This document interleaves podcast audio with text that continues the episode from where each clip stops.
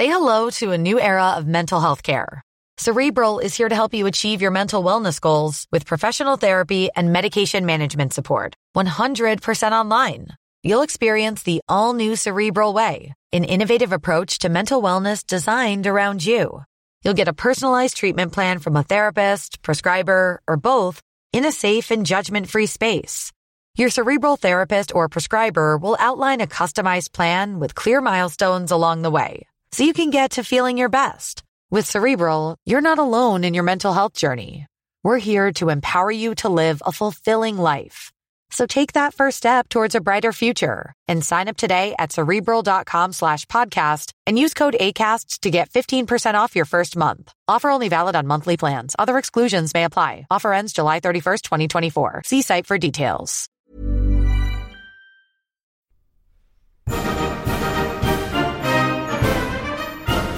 Many years ago, Riley Knight completed a degree in history. This proved to be a bad move, as it was absolutely useless for him. Until now. Here's some half-assed history.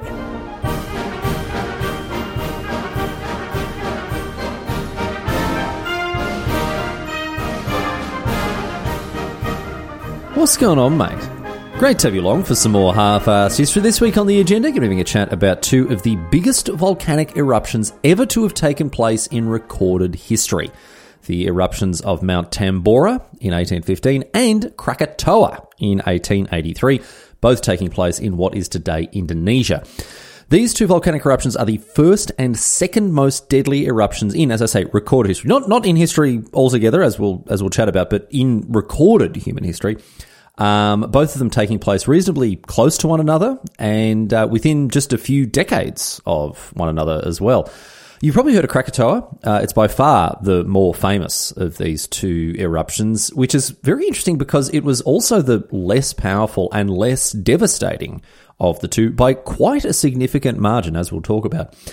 Uh, but in any case, both volcanoes came with huge death tolls, causing devastation in not just their local region, but uh, around the world. They killed tens of thousands of people with ash and smoke and pyroclastic flow and tsunamis that were all generated by the eruptions. But as I say, global consequences too, altering the climate, causing cold temperatures around the world, acid rain, reduced sunlight, and, interestingly, some spectacular works of art.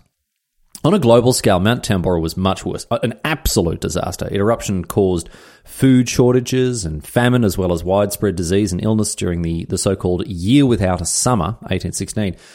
Um, and while Krakatoa didn't have quite the same consequences, there are still some very interesting details about the volcano and its eruption that we will, of course, get across today. Don't you worry. But before we get stuck in, a quick thank you goes out to alert listeners Dr. Amy Hughes and Paul Johannesson. Great to hear from the pair of you, both suggesting Krakatoa as a topic. But you know, I thought I thought I'd throw in Mount Tambora there as a little cheeky cheeky little bonus for all the volcano fans out there. Anyway. Let's get underway. We've actually never done volcanic history before, bit of half-assed geology today. How about that? Here we go. Let's get to it. We're going all the way back here. We're going all the way back to 1815 to the Indonesian island of Sumbawa, uh, which uh, back then was part of the Dutch East Indies. Mount Tambora is generally considered to be the largest volcanic eruption in, as I say, recorded human history. Although, compared to some of the other supervolcanoes that have gone off long before we were writing stuff down, or, or perhaps even around at all as a species, Mount Tambora's eruption was barely a fart in an elevator. I can tell you, for instance, 75,000 years ago, another eruption in Indonesia, the Toba eruption, almost wiped humans off the face of the earth altogether after blasting up to 13,000 cubic kilometers of volcanic material into the atmosphere, causing a massive volcanic winter. The Toba eruption blanketed half the planet with ash. The Indian subcontinent, thousands of kilometers away, was covered to a depth of 15 centimeters and it affected the, the planet's climate for the next 1,000 years, which almost wiped humanity off the face of the Earth. As I mentioned, it almost killed us. There were only a handful of humans left uh, in the wake of this eruption, only, only a few thousand. But we got through it, the population rebounded, and, and here we are today, 75,000 years later. Anyway, um, similarly, the Flat Landing Brook Formation in New Brunswick, Canada, this was also created by the eruption of a supervolcano of similar size to Toba, although this happened 465 million years ago. So we're a little less certain of the consequences of that one, but uh, we do know that it was one of the biggest volcanic eruptions ever, ever to have taken place, with thousands and thousands of cubic kilometers erupt, uh, uh, ejected from it. Uh, and of course, very famously, Yellowstone National Park in the United States is just one great big supervolcano that could go off at any moment and has done several times over the years. Truly massive eruptions have taken place in Yellowstone countless times over the last few well, over the last few million years, but still it counts. In geological terms, that's not that long. Um, the biggest of them all was around 8.7 million years ago when the Grey's Landing super eruption ejected almost 3,000 cubic kilometers of material. These eruptions, by the way, all of these super, super volcano eruptions, they're all measured as an 8 on the Volcanic Explosivity Index, or VEI. Eight is as high as the scale goes. Each step up the, sta- the scale is 10 times bigger than the previous one. It's, it's logarithmic, I believe. Um, so a VEI 8 eruption is 10 times as big as a VEI 7 eruption, which is 10 times as big as a 6, and so on and so forth. Except between VEI 2 and 1, for some reason, they decided that that one would be 100 times bigger, not 10. Not sure why. Anyway, a VEI 8 eruption includes any volcano that erupts with ejecta of over 1,000 cubic kilometers, which is then said to be a supervolcano. And thankfully, these don't tend to go off very often. The most recent one was, uh, well, again, in geological terms, recent, just the other day, um, the Oruanui eruption of uh, the Taupo volcano in New Zealand. It was around 25,000 years ago, so you know, just just a heartbeat away. Um, and this means that we probably should be okay for the time being with uh, from supervolcanoes.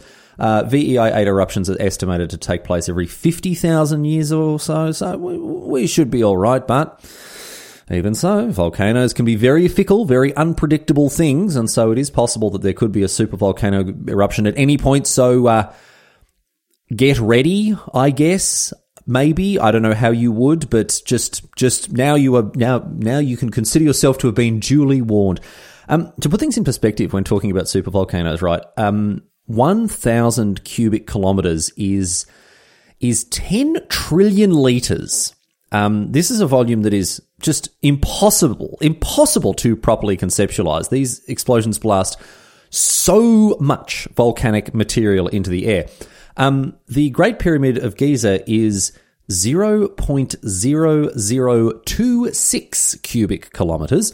So a supervolcano eruption at a minimum would equate to over 384,000 Great Pyramids of Giza being blown sky high. So again, not really something we're able to properly conceptualize. These numbers are just too big, but Suffice to say, supervolcano eruptions are huge, they're massive, they're so incomprehensibly colossal that I'm sure you'll join me in hoping that we never have the misfortune to experience one. Anyway, enough about supervolcanoes. Uh, Mount Tambora was not a supervolcano, but its eruption was still enough to cause food shortages and famines all around the world to cover areas over a thousand kilometers away with volcanic ash to fill the atmosphere with ash and toxic gases and change the very climate of the planet by lowering global temperatures for years. And all of this came from a volcano that was only a VEI 7. It only had ejecta of 180 or so cubic kilometers, only 69,000 pyramids worth. So, if that's what an eruption classified as a VEI 7 can do, just imagine how bad a VEI 8 would be. Anyway, back in 1815 on the beautiful island of Sumbawa, trouble was brewing deep beneath the surface and had been for quite some time. An enormous chamber of magma had been gaining pressure beneath the surface and ended up to the point it was overpressurized to the tune of four or five thousand atmospheres, with a temperature of seven or eight hundred degrees. So this thing was getting ready to blow. Between 1812 and 1815, the volcano had been rumbling away. There'd been dark smoke spewing from vents, forming great big ash clouds above it. And the people on Sumbawa were probably probably a bit worried by this, to be honest. They went around harvesting their timber. Sumbawa is, is still famous for its sandalwood and sappanwood, tending to their animals and their farms, hunting in the forest and whatever else, and thinking, oh, bloody hell, this this can't be good. Bloody volcano's got an upset stomach. Hope it can just, you know, take a Pepto Bismol and avoid the worst of things. But, uh, Oh no, it wasn't to be. On the 5th of April 1815, the largest and most powerful volcanic eruption in recorded human history took place as Mount Tambora exploded. This eruption spewed ash and rock and gas into the air, but more impressive than anything else about the first eruption was the sound it made. The ear splitting explosion was heard up to 1,400 kilometers away. In Batavia, in modern day Jakarta, people heard the sound that the volcano made it as, as, it erupted. They're over a thousand kilometers away, and of course, they had no idea what was actually making the noise. Hearing a noise from over 1,400 kilometers away is absolutely absurd. It's as if a volcano erupted in Melbourne and people in Brisbane heard it. It's the distance between Barcelona and Berlin or Chicago and Boston. It is a huge distance for sound to travel, but that's just how loud the explosion was. And it got worse too as the days continued because Mount Tambora continued to erupt for another five days. And then on the 10th of April, kicked into a new gear. Massive Deafening new explosions rocked the island as the mountain blew itself to pieces, blasting out huge chunks of rocks that rained down on the surrounding area. Ash and gas belched from the volcano, and pyroclastic flow, which is to say lava, solid rock pieces, ash, and volcanic gases, raced down its sides at impossible speeds. Eyewitnesses reported that the entire mountain looked like it was turning into liquid fire as billions upon billions of tons of rock were ejected from Mount Tambora. The eruptions grew in power and intensity, and after forming a plume up to 45 kilometers into the air, ash blocked out the sun and rained down across an area of thousands of kilometers. And once again, the thunderous explosions of the volcano were heard over incredibly vast distances, not just the 1200 kilometers to, to Batavia or Jakarta. People heard this eruption in Sumatra, over 2,600 kilometers away, 2,500 kilometers away, and it was loud enough that over there they still thought it was gunfire.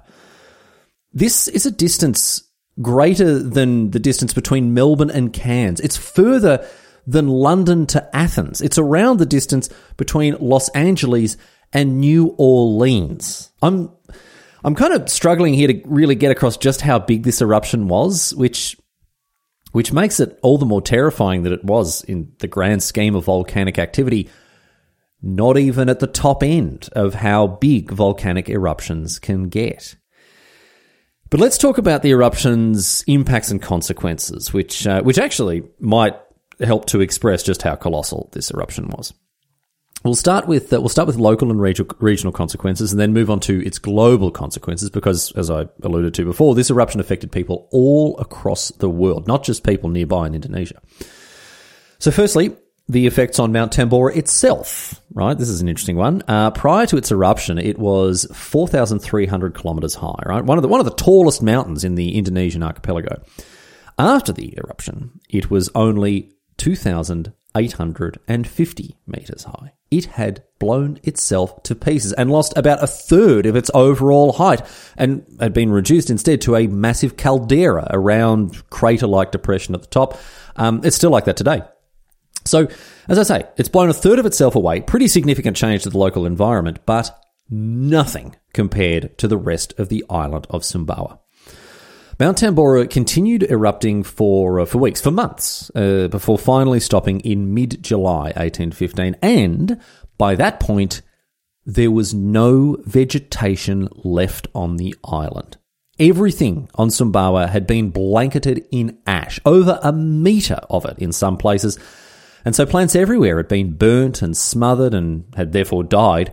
As for the trees, they'd been uprooted and washed out to sea by the pyroclastic flow, combining with the pumice created by the volcano to create vast pumice rafts, thousands and thousands of meters long. You might have seen pumice. Um, sometimes you use it in, in your shower to like scrub the bottom of your feet. It's a it's a rock that often, or maybe always, I don't know. I'm not a geologist. Pumice can float on water. I don't know if it always does, but it is a rock that, that floats on water. And often when uh, volcanoes erupt anywhere near a great big body of water like like the sea or the ocean, um, they will deposit pumice into the water and create great big floating rafts of it, which can float around before eventually breaking up and and I don't know actually what happens to pumice rafts after they break up. Presumably they don't sink. I've got no idea. Maybe fish build their houses out of it. Anyway, tens of thousands of people were killed by this eruption, either by the pyroclastic flow or as victims of the famine and disease that struck the island after the eruption. With no plants, of course, there was no food. Uh, survivors lost their farms, their livestock, their houses, everything. And even those who scrounged up enough food to live were still at great risk of disease from polluted water because volcanic ash filtered down into water sources everywhere and as people drank this this uh, impure water they got very sick and it wasn't just Sumbawa either. The the neighbouring island of Lombok, tens of thousands of people died there, either buried in pyroclastic flow or through famine and disease. And it's very likely that people on other islands too, Bali, East Java, um, they were also affected by by famine and disease because of the volcano. But that's not all that the neighbouring islands went through, because these islands were also hit by a massive tsunami that was created by the eruption. Waves as high as four meters slammed into the surrounding coastlines, killing thousands more and destroying even more settlements and homes.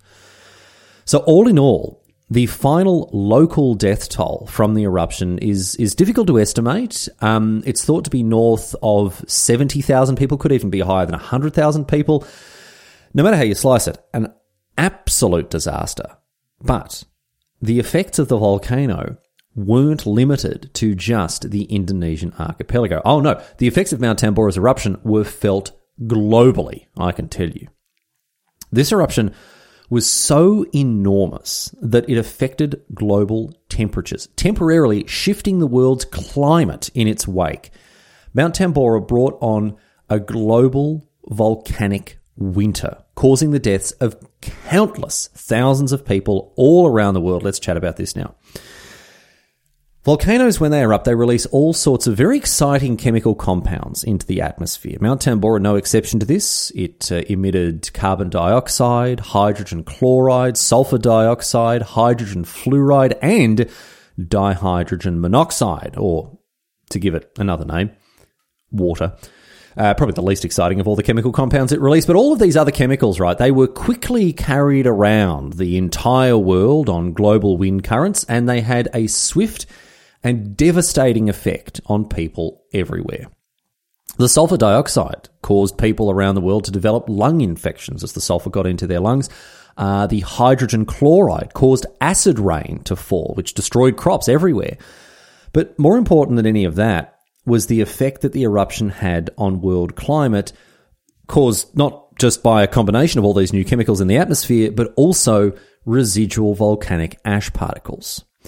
While all the heavy ash particles fell back to Earth and blanketed the area around Mount Tambora, the finer, lighter ash particles, microscopic, right, these things, tiny, tiny, tiny, they remain suspended in the atmosphere, blown hither and yon.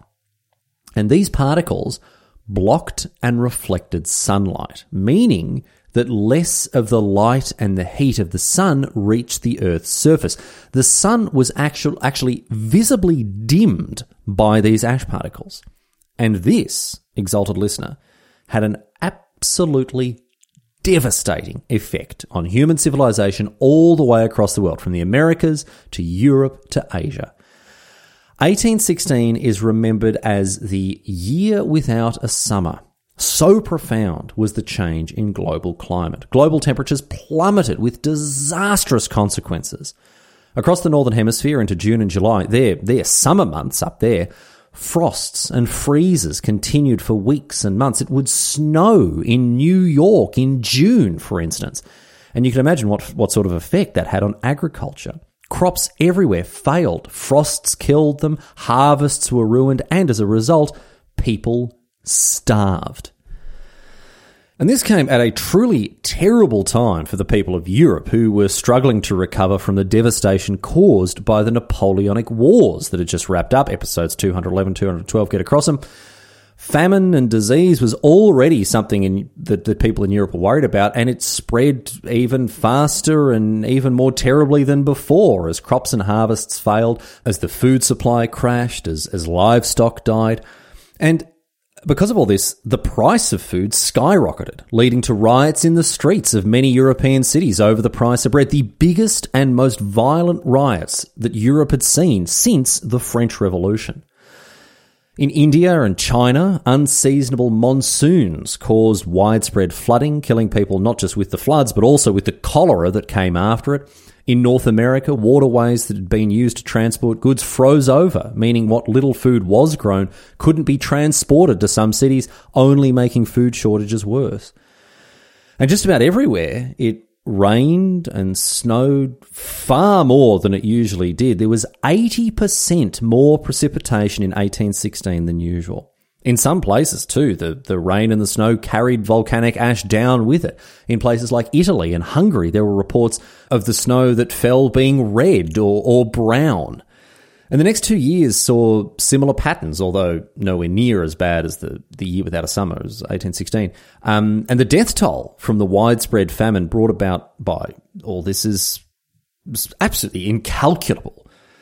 However, there is one final consequence of the eruption of Mount Tambora that I want to tell you about, one that you might not have expected, and one that is not, I'm glad to say, as tragic as all of the others.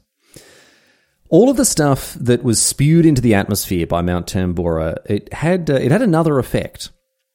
It changed the color of the sky, particularly at dawn and dusk, as it created long and brilliant sunrises and sunsets. Deep, rich oranges and reds and brilliant purples and pinks filled the sky as evening approached, and this led to the creation of some truly stunning pieces of art as painters like J.M.W. Turner and Caspar David Friedrich incorporated the striking colours of the sky during this period into their work. In fact, go and have a look at Friedrich's um, 1810 painting, The Monk by the Sea, and then compare it with his 1817 painting, Two Men by the Sea, and you'll, you'll see what I'm talking about and how it influenced and impacted these visual artists. Anyway, between irreversibly altering the landscape of Sumbawa, blasting an incomprehensibly large amount of volcanic material into the sky, causing the deaths of tens of thousands, perhaps, perhaps hundreds of thousands of people, and changing the very climate of the planet, the 1815 eruption of Mount Tambora should be one of the most famous volcanic eruptions in history. After all, it is the biggest eruption we have ever properly recorded as a species and in geological terms, it happened about half a second ago. But for all of that, Mount Tambora is overshadowed by another eruption that took place not too far away and not too long afterwards. Despite being smaller and much less devastating, the 1883 eruption of Krakatoa is much more well known than Mount Tambora, and that's what we're going to get into right now. Say hello to a new era of mental health care.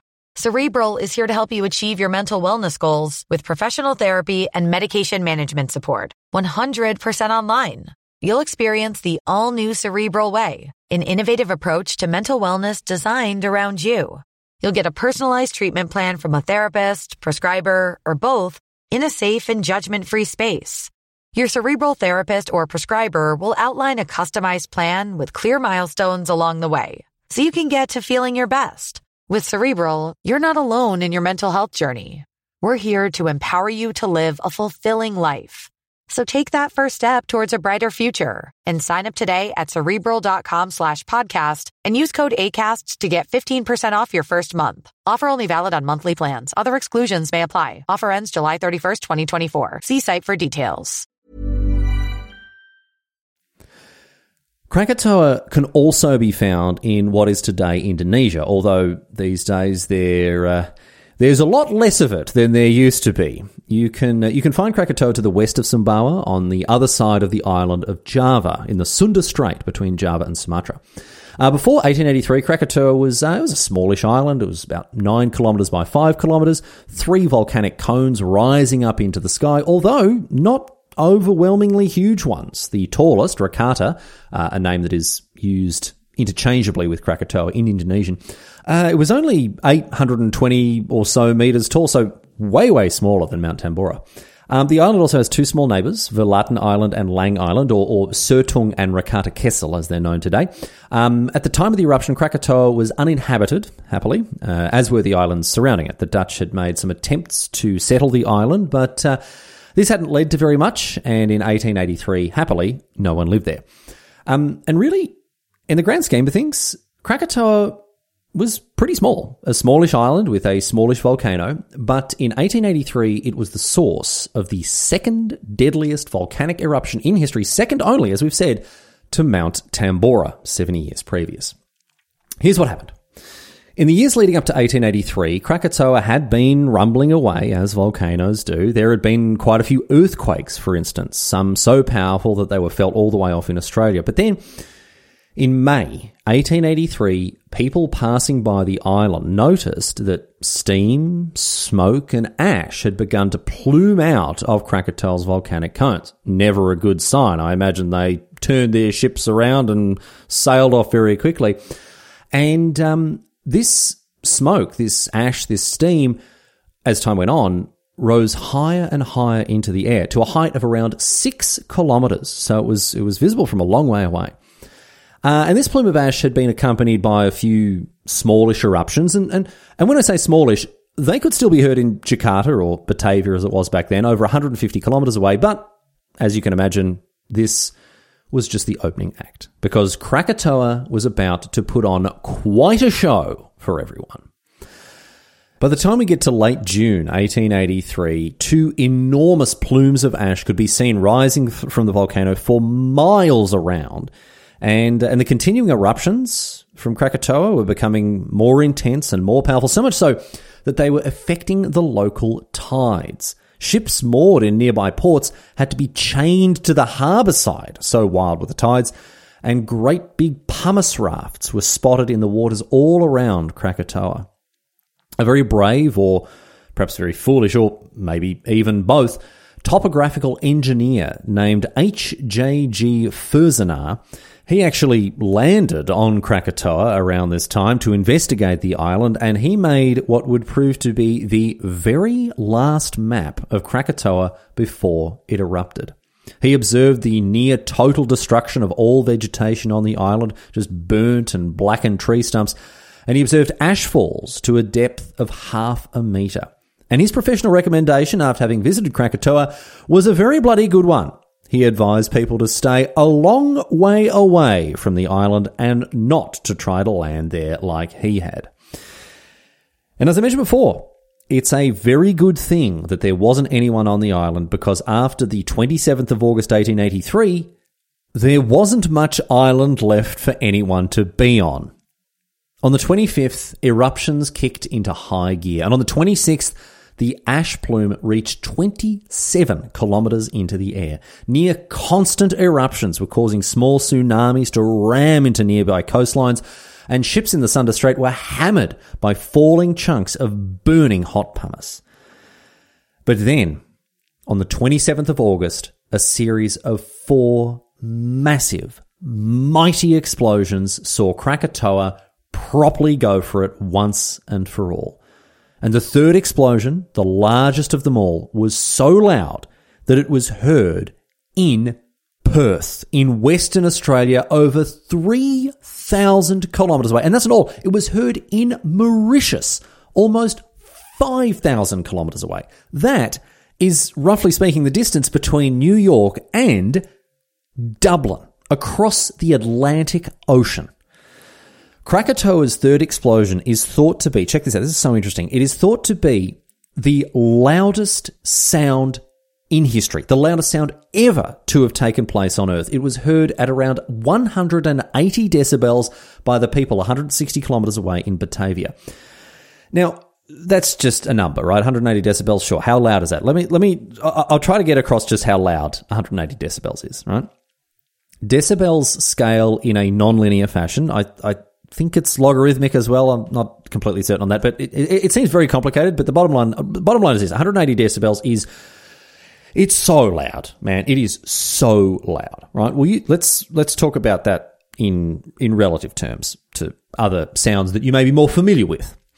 Um, a vacuum cleaner, right? A vacuum cleaner is, uh, I would say, annoyingly loud. Um, they're usually around the 70 decibel level. Uh, by way of comparison, a normal conversation is around 60 decibels, or a bit less if you're not American. Um, but 60 decibels is 10 times as quiet as 70 decibels. So, again, logarithmic, I think. Um, while 80 decibels is 10 times as loud. So an alarm clock, for instance, or, or a food blender, that, that comes in at, a, at around 80 decibels. That's 10 times as loud as a vacuum cleaner, but not 20 times louder than normal conversation, 100 times, right? Because we go up by an order of magnitude every time we go up by 10 decibels, it's 10 times louder than the next one. So it, it compounds pretty quickly. By the time you get to above 85 decibels, you you start to run the risk of permanent hearing damage through pr- prolonged exposure. Um, a motorbike or a lawnmower is around 100 decibels, a thousand times louder than a vacuum cleaner uh, because we've gone up by 30 decibels, right? 10, 100, 1,000. Um, so you can see how loud we're getting. A jackhammer at 130 decibels is 1 million times louder than a vacuum cleaner. By the time we get to gunshots, fireworks, or, or jet engines, we're at 140 to 150 decibels, and they're just there just isn't all that much that goes beyond that. Um, apparently, an unsuppressed Remington 700, which is a type of rifle, uh, it comes in at 167 decibels. Um, additionally, and quite in- interestingly, the, the, website that told me this also explained how um, suppressors or silencers, as they're called, they're not silencers at all. Uh, James Bond films kind of make us think that suppressors have guns just make this little like pew sound, uh, barely audible. But in fact, a suppressor, um, according to this website, if you put a suppressor on, for instance, a Walther P22 pistol, it takes it from 157 decibels, so deafeningly loud. It takes it down to 116 decibels, which is about as loud as a chainsaw. So, yeah, guns are very, very loud. Um, I don't think I've ever heard one fired up close, but they are super, super loud, more or less the loudest noises that you're likely to, to hear. Well, hopefully, not too likely to hear, but you understand what I'm saying. But Krakatoa was even louder than this. At a distance of 160 kilometers, it, its explosion was 180 decibels, 1,000 times louder than a jet engine at takeoff. This is just incomprehensibly loud. And this is at a distance of 160 kilometers. Imagine how loud it would have been at the actual volcano itself. There are a few poor sailors who got a taste of it. Men aboard the RMS Norham Castle, which wasn't too far from Krakatoa, they had their eardrums ruptured by the eruption. These these these poor bastards. So as I say, potentially the loudest noise in history produced by Krakatoa when it erupted, and that, as you can imagine, is just the start of it. This explosion was so powerful. It was four times larger than the biggest nuclear weapon ever de- detonated, the Tsar Bomba, episode 197 for all the details on that. History of nukes, get across it. Um, and you probably won't be surprised to learn that the island of Krakatoa was obliterated by these four eruptions, almost completely destroyed. Just a, a little bit to the south survived. Krakatoa was only only a VEI 6 eruption. It didn't even get to 7. It, it, ejected 25 cubic kilometers. It didn't get to the required threshold of 100 to be a VEI 7. But uh, most of its ejecta was dumped into the sea, causing huge tsunamis that battered the region. And these huge tsunamis spread out across the Sunda Strait with waves of up to 40 meters slamming into surrounding coastlines, completely wiping out small settlements that were dotted along them. So I said before that Mount Tambora had uh, it created tsunamis, waves of up to 4 meters. These waves were 10 times as large because of course Krakatoa was so much closer, being smaller, so much closer to sea level and dumped so much more material into the sea, whereas Mount Tambora, much bigger, much bigger island, less of its uh, volcanic material ended up in the water. Um, but it wasn't just tsunamis either. Ash, which rose to a height of 80 kilometers, landed on the area surrounding the volcano, rendering it completely uninhabitable. Uh, in parts of Banten to the south, people fled the falling ash, fleeing for their lives, and they never returned. Once the ash had dispersed over the years, uh, these regions were reclaimed by jungle almost completely, and parts of Banten, where many people used to live, are now, even today, uninhabited national park. But the people who got away, they were the lucky ones. Again, between the burning ash and the poisonous smoke, between the tsunamis and the destruction that the, the tsunamis wrought, tens of thousands of people lost their lives. Over 160 settlements were completely destroyed, and another 130 were seriously damaged, most of the damage being done by the, the colossal tsunamis created by the eruption, as I say. Uh, some of which, by the way, ripped things like coral formations out of the sea and dumped them ashore. The official death toll reported by the Dutch East Indies was 36,417, although it was almost certainly much higher than this in reality. For instance, um, this is unbelievable. In the year after the eruption of Krakatoa, skeletons were reported to have washed up on the east coastline of Africa aboard, can you guess, vast rafts of pumice. These poor people, these poor people, those killed by the volcano, some of them then traveled across the Indian Ocean on these pumice rafts. Absolutely incredible. But again, it wasn't just the local region that was impacted by this eruption. Um, its impact was felt globally, although thankfully not with widespread starvation and disease this time.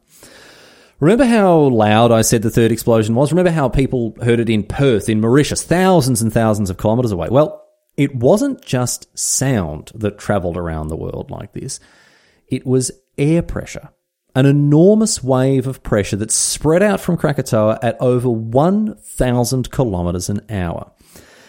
And here's what's really interesting about this air pressure at this point in history was regularly and routinely measured in places all around the world. People were able to directly observe the consequences of the blast with their barometers.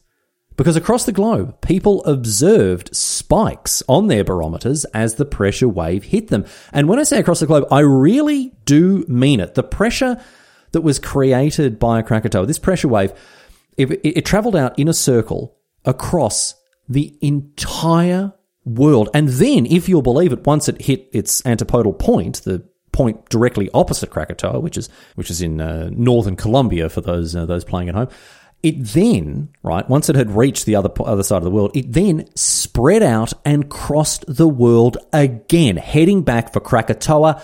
And all in all, barometers around the world picked up this pressure wave seven times over the next four days, meaning that the pressure wave went around the world three and a half times before finally fizzling out. Isn't that absolutely incredible? It is impossible to imagine just how much power was behind this blast.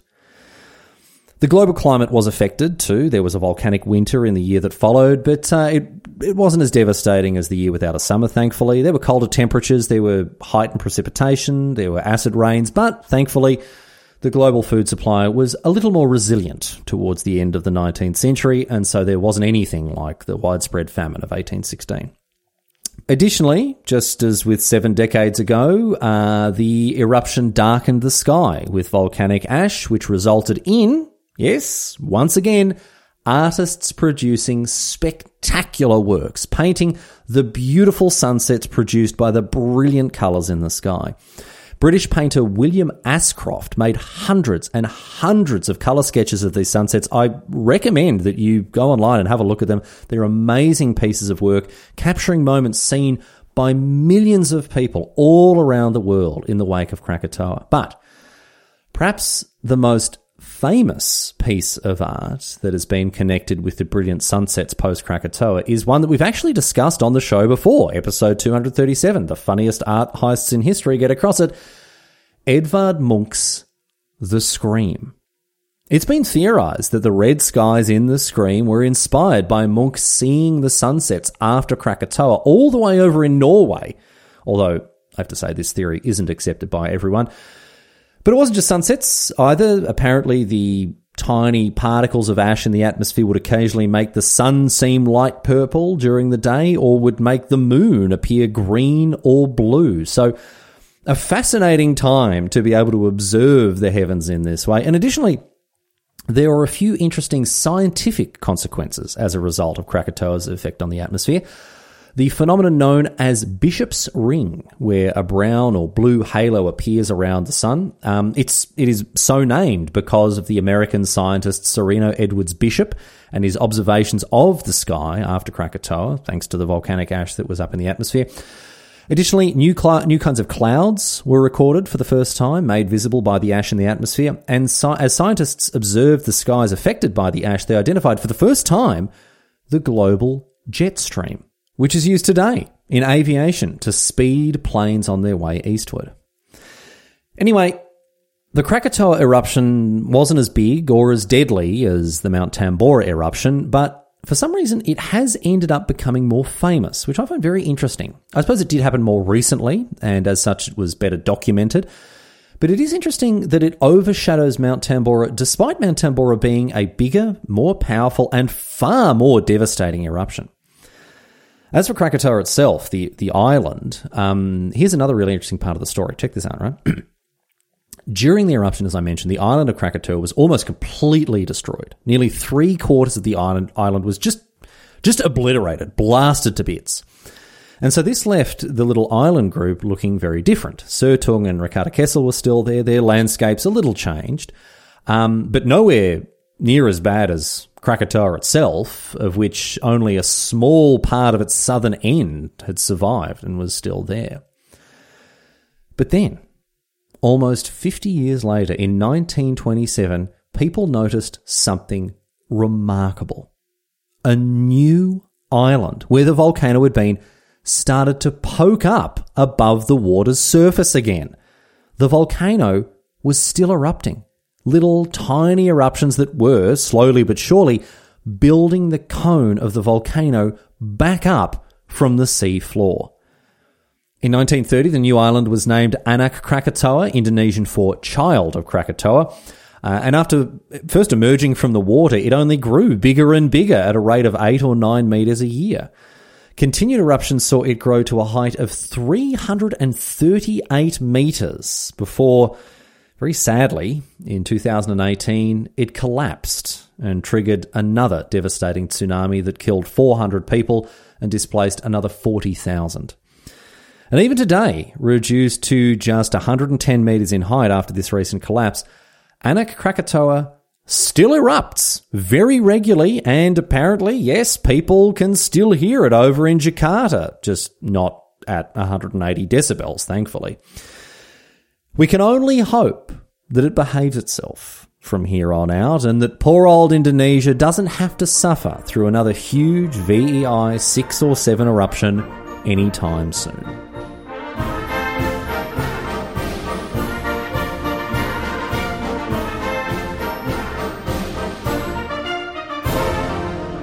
But that's it. That's all she wrote today, sports fans. Bit of volcanic history for the first time on the podcast, and uh, it uh, it won't be the la- well. It, no, I can I can guarantee you it won't be the last. The, the next quarter us history is also going to be about a volcano. I was just doing a lot of reading about volcanoes. Okay, I'm allowed to. It's fine. It's my podcast. I can do what I want. Anyway, I do hope you enjoyed um, having a chat about these uh, these historical volcanoes, and uh, I don't know if we could ever really swing doing something from before recorded history, but those properly ancient, like prehistoric volcanoes are also super duper interesting, but we really kind of move out of history and, and, firmly into the realm of geology then. So I don't know, maybe it's time for a new new spin-off podcast, half-assed geology. It'd be I'd have even less of an idea of what I'm talking about if I did a geological podcast, but hey, maybe that'd be entertaining. Anyway, Thanks for listening. Thanks for being part of this show. And uh, of course, I'm going to get through all the boring housekeeping stuff here by reminding you that if you go to halfasshistory.net, you'll find the contact form if you want to get in touch. Uh, like so many alert listeners do every week. I appreciate people uh, writing in with their topic suggestions. People like Dr. Amy Hughes, Paul Johannesson. Thank you very much to the two of them once again for this uh, excellent topic suggestion, and so so many others that I get uh, every week. It's great to hear from listeners, and uh, I'd encourage you, please send me uh, send me an email. Let me know. I don't know how you discovered the show, any feedback you've got, anything you'd like to hear, even if it's not a specific uh, topic, even just a realm, uh, an area, a period of history you'd like to hear more about, please let me know because it does help me sort of. Um, I don't know. It motivates me to make sure that I'm reading about stuff and, and, and writing and recording episodes that, that people are interested in. So uh, it is great to hear from everyone. I apologize that I can't reply to all the emails that I get, but again, it is just a question of there being far too many, uh, which is a good problem to have. I appreciate people getting in touch. Anyway, if you want to support the show in other ways, of course, there is the Patreon, patreon.com slash half history, where you can gain early access to shows when the shows are actually when when the shows actually come out in time. Oops, um, but all sorts of other stuff as well. Um, uh, behind the scenes, uh, uncut episodes, uh, show notes, and and look, to be honest, I know recently it's been a bit of an anomaly, but mo- for the most part, episodes do come out ahead of time on Patreon. Uh, just not when I'm snowed under with a billion million things to do and a ton of international trips, but the show must go on, and these pod, these podcasts are coming out better late than never. Um, anyway, and also if you want to wear some Half Ass History merch, uh, you can go follow the link on the website halfasshistory.net. Follow, uh, just click on the merch link, and uh, you'll be directed over to, to the TeePublic web, website. Refreshing and updating the merch shop is um, it's on my to do list. Uh, maybe by the end of the year, a couple of other things I'm cooking up for once I, for, for when things settle down. I, I finish up with all this international uh, travel that I'm up to at the moment. Uh, so uh, should be should be some some interesting things coming in the works, and hopefully uh, we'll we'll get some new merch um, up up on the on the site before uh, before 2024. We'll see.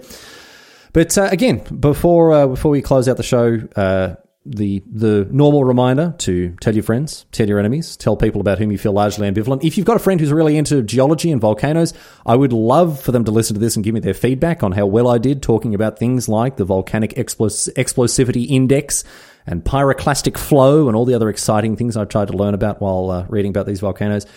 Um, so uh, yes, if you've got a friend, enemy, or someone you feel largely ambivalent who about who is just weirdly into volcanoes, let them know. Half-ass history getting across the history of volcanoes finally after all these years. Anyway, going to close out the show, of course, with a question posed on Reddit. This one uh, about appropriately Krakatoa comes to us from redditor Noofboog, who asks. As the Krakatoa eruption was the loudest sound ever, shouldn't the volcano really be named Kraken Era?